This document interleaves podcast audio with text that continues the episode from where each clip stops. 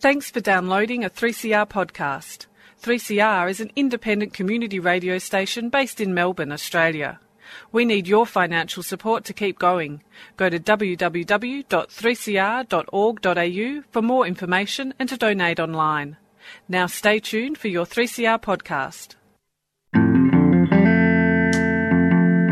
Hi, I'm Kim Salmon. I'd like to have a quick word about uh, public radio, particularly 3CR.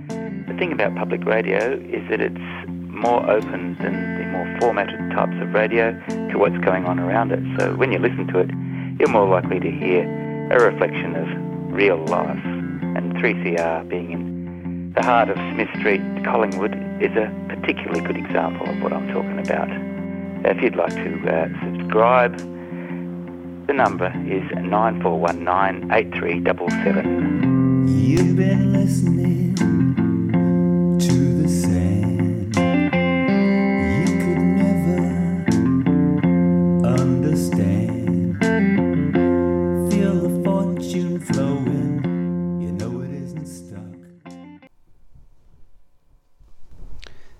I ride because I am addicted to the endorphins and to the adrenaline.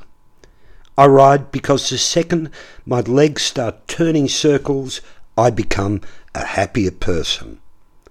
I ride because I love to feel the wind on my face and listen to the birds and bugs.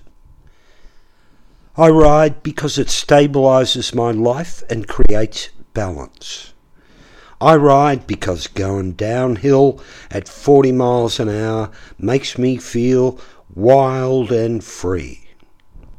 I ride because I can't cry and pedal at the same time. I ride because it allows me to play with the boys. I ride because I can go alone. I ride because even though I have ridden the route a thousand times, I never know what is around the next bend. We can leave here on a Friday. Be back by Sunday afternoon. No need to worry if you can't just travel light. Got all I need to take care of. Your doubts and hesitation,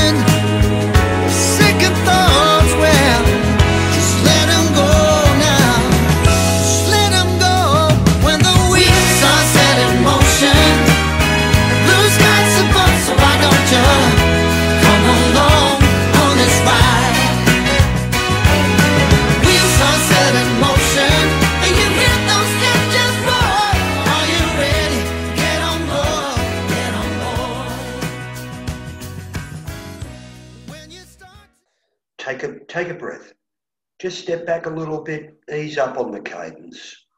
Time to relax and listen to the Yarrabug Radio Show here on 3CR, streaming, podcasting, or listening on the transistor in the kitchen.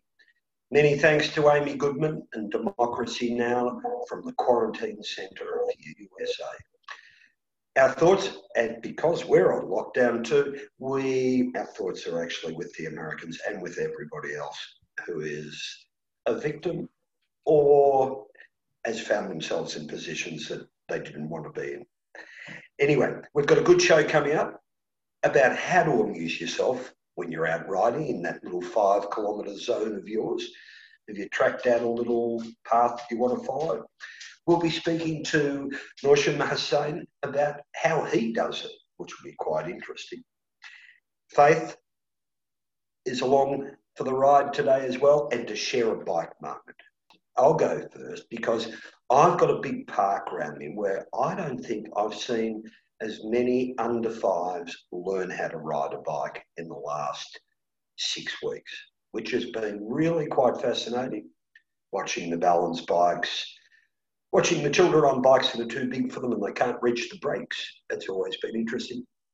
But otherwise, that's been that's been the highlight actually. And I must admit, um, I've got a lovely ride. It's a bit solitary though. I'm finding that um, there's not much chatter in between cyclists at the moment, where I, the little loop I'm riding on. But otherwise, We've had great weather, which has been good. Faith, what about up north? Must be something happening up there.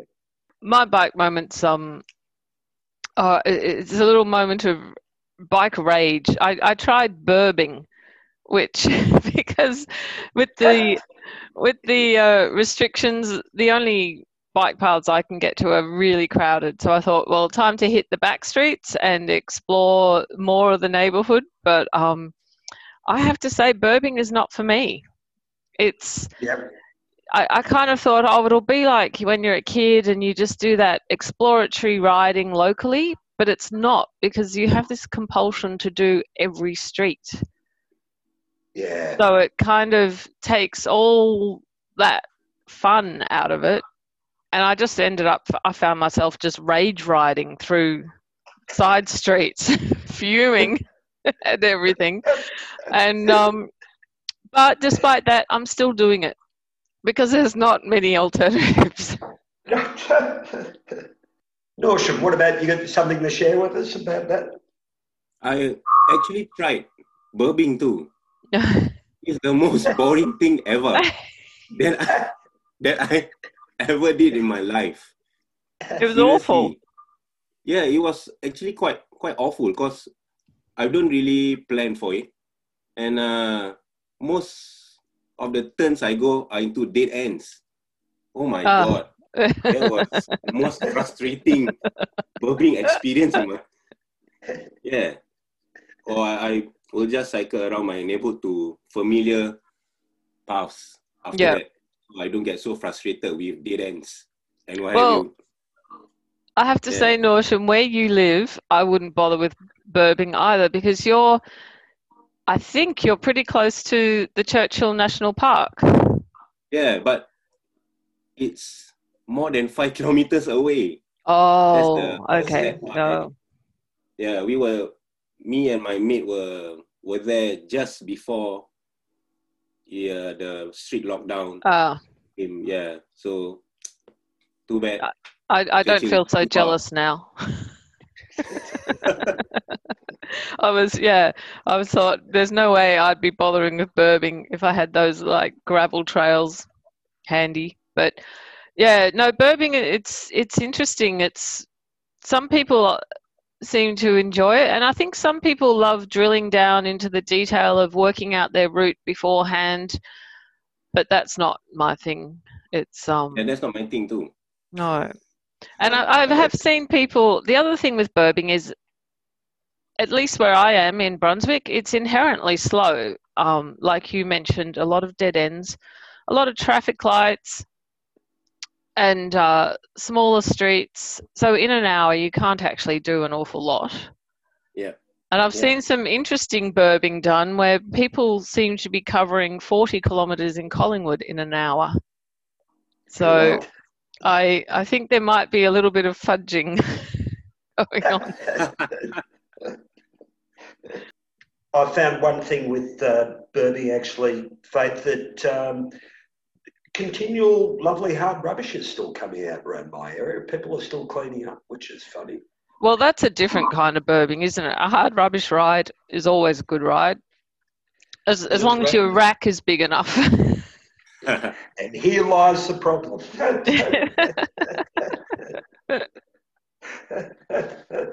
uh, uh, looky, um, it is. Um, where where did you come up with the idea, uh, Noisy?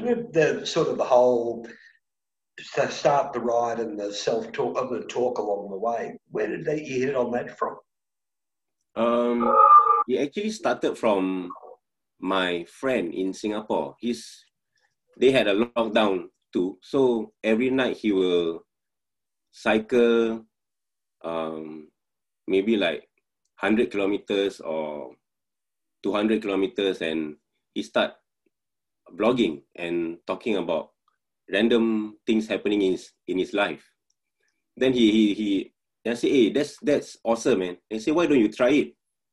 Me talking to myself and cycling. People think I'm a freak. No, you should try it, man. It's actually quite quite good for the soul. Okay, okay, sure. So I tried it like once and uh Then, oh, this is getting. I don't know what to talk about. So I was just doing some work. Oh, why don't I invite my friends who to have a ride with me, although they are overseas. So I started my first um, Q&A and it turned out quite interesting, you see. So it- we are, we are actually riding in different places, but uh, talking about interesting stuff about their lives, about what they do, or whatever. Because I know every every cyclist has a has a story that we don't know. An ordinary cyclist, but they have a lot of stories to tell. Their experiences, their if, if they are like a family man or stay at home dad or whatever, there are a lot of stories to tell. So I just go on with it until now. Yeah. No, they're great videos, Norsham, and it's interesting, like that with the first one, talking to yourself, because I think when you do do a long ride, that's what you do anyway in your head, isn't it? Yes. Yeah. You, you have that Yes. narrative, and and often you're even running through conversations with different friends, Exactly. like you, yeah. So you're you're really bringing that out so that we can all share it. Yeah, it's quite. But most of the time for me, during a long ride or, or climb, I'm always saying to myself, why am I doing this? why do we go through such pain? The eternal question. It's not about why, it's just you're there. That's it. yeah. it, it, it um, look, it, it's um, it's interesting. I'm, I'm just going to make another connection at the moment because I've got a little bit of time. I'm beginning to read out loud, you know, a novel, and obviously it's very slow, but it's a little much like actually verbalizing your thoughts, your inner thoughts on a bike, and actually speaking them. Yeah, Yeah. that verbalizing uh, gives it a different character. So, um, Norsham, what do your friends think when you approach them about this? Some of them like, um, are you crazy or what? You want me to talk to myself on a, on my ride? And I told no, I have questions for you, so you just answer them. hmm then even like two or three of them actually it's quite satisfying talking to yourself on a bike alone And so, just um, to explain for the listeners, because you're you're editing together two videos, really, aren't you? yeah yeah Yeah. So it's you writing and asking questions or Yeah. responding to their answers Yeah. and them writing and responding to your questions. Yeah. Yeah. So it's it's it it produces this it feels very natural, but it's quite a complicated process.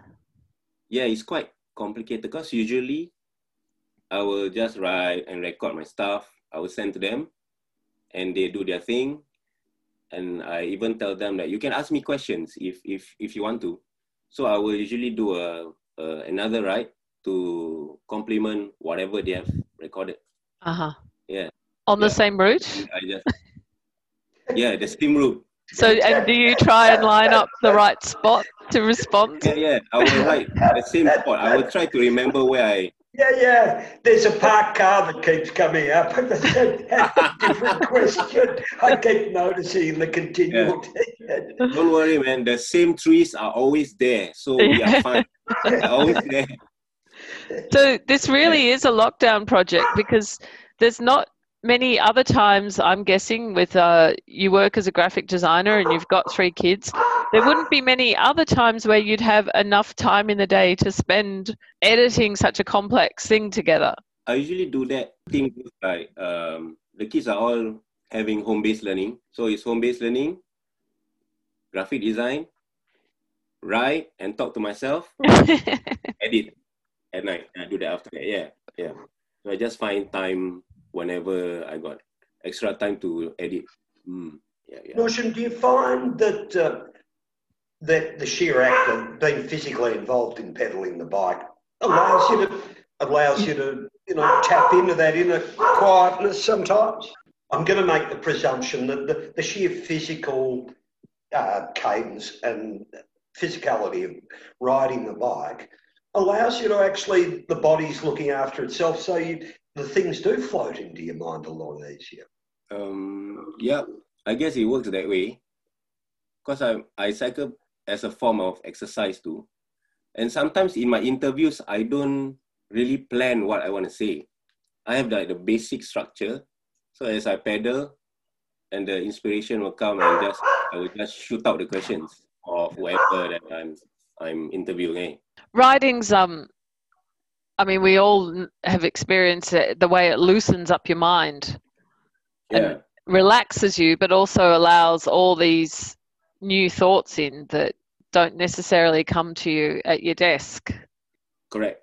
And sometimes when when when I write, my mind goes like a bit out of this world, and there are a lot of things that I want to say. I don't really say verbally in normal life, but I will say what I'm writing. Ah. yeah like some like sensitive stuff that's maybe happening in singapore or here yeah it just comes to you you know like oh this is this is wrong. This these things that people are doing are wrong or not not necessarily doing in cycling or generally you know. Yeah a lot of thoughts come into my mind. And so maybe it's that that relaxation allows you to express anxieties or things that often we're not comfortable ex- so comfortable expressing. yeah sometimes And- you don't you don't talk to to people about certain stuff. You just keep it and you you listen to yourself you know arguing or or what? Yeah. expressing your feelings in while you're riding. So it's it's a very different experience when you're alone and you're on a bike. Yeah. And do you hear that in the responses you get from the people you interview? yeah Do you- sometimes i do. Yeah. Sometimes the responses are quite i don't expect those kind of responses from certain riders you know because you know them as a person but when you're they're on a bike like i said you think differently because your mind is open and there's no disturbances around. It's quite interesting. And because they're by themselves, like if you were Yeah. riding next to them, you know, you, I mean, it, you still get that interaction to some extent, but people are still a little guarded. Whereas, yeah be, be conscious that you are there yeah, and if they do they they maybe they um when they answer the question they they kind of answer what you expect but not truthfully you know yeah. yeah And what's the response to the videos been like? You you're sharing them on your Instagram at the moment. Are they on YouTube or anywhere else? yeah they are they're on my youtube but Uh huh. i think i've they have more views on instagram than hmm youtube because most of my uh, cycling buddies are on more on instagram yeah so they like keep sharing the videos out and a lot of people are kind of kind of watching i don't know how many people are watching but Yep. i feel good doing it so it's fine yeah uh, Obviously, people are looking a little bit deeper into themselves at this time. And it Yeah. reflects in those questions. Exactly. And people are doing a lot of things that they have not tried before, like baking or sewing or I know that a lot of people are starting to cycle because a lot of bicycles are actually out of stock. Yes. Everyone's- Worldwide because- shortage of bicycles. yeah, There we go. You've got an overflow at your place, apparently, Faith.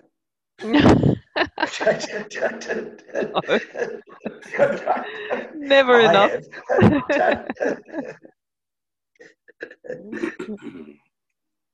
So, Norsham, do you think you will go on making your videos even after lockdown has finished? yeah, yeah. I think I will.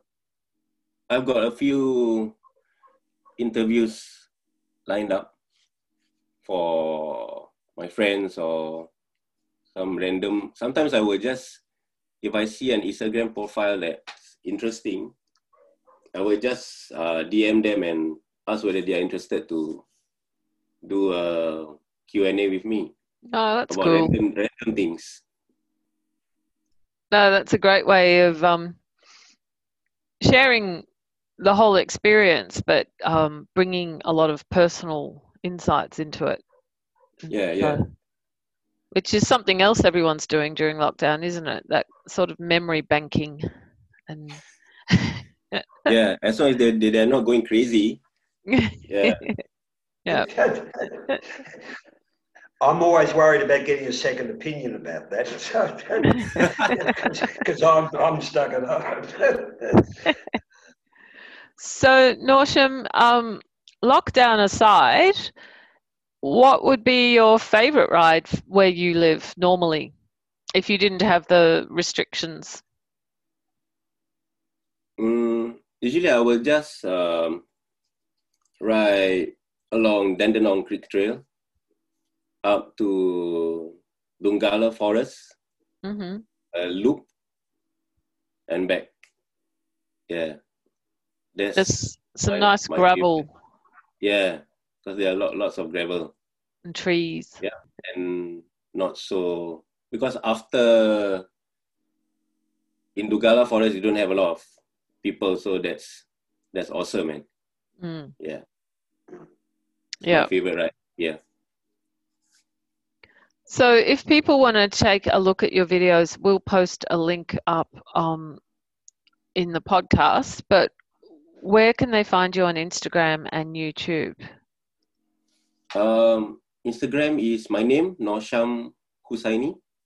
And in YouTube, also my name, Nosham Okay. Husaini. Yeah. yeah.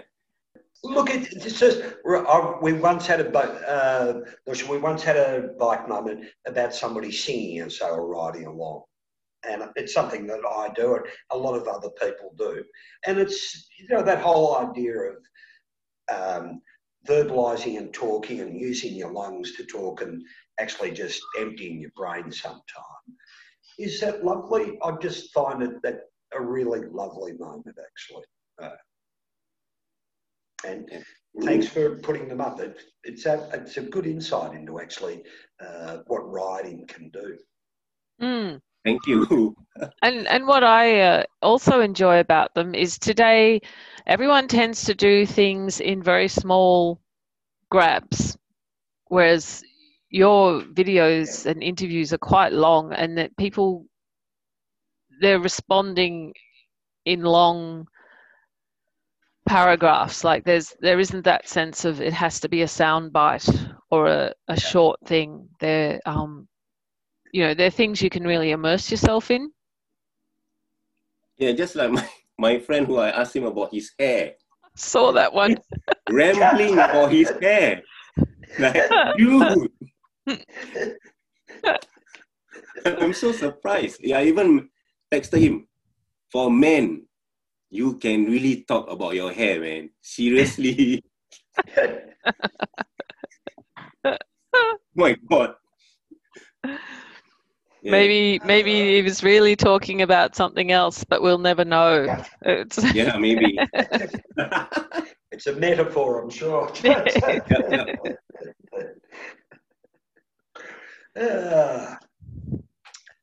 Get on that bicycle and ride. Neath the sunny skies or along the ocean side. 3CR would like to thank our Yarrabug program sponsor, Vacro Second Chance Cycles, for their financial support. Second Chance Cycles is a fantastic community workshop that recycles bikes, trains people in bike mechanics, and sells bikes to the local community. To find out more, Google Vacro or drop into the underground car park, Harmsworth Street, Collingwood, any Thursday or Friday. Yeah, get on that bicycle and ride. Neath the sunny skies or along the ocean side. Many thanks to Norsham Hassani for joining Val and I today to talk about the videos he's been making. His Q&A videos, chatting either by himself or with friends from uh, all over the globe while riding their bikes. Highly recommend you check those out. Just a couple of things I wanted to mention before we go. Starting next weekend on Saturday the 29th is this year's version of the Tour de France. A bit later than usual and without some of the uh, big names that we've been seeing over the last few years. There's some changes at the pointy end of the tour. What I'm particularly excited about is that Dr. Bridie O'Donnell has joined the SBS Tour de France team to provide in depth analysis on different points of the tour.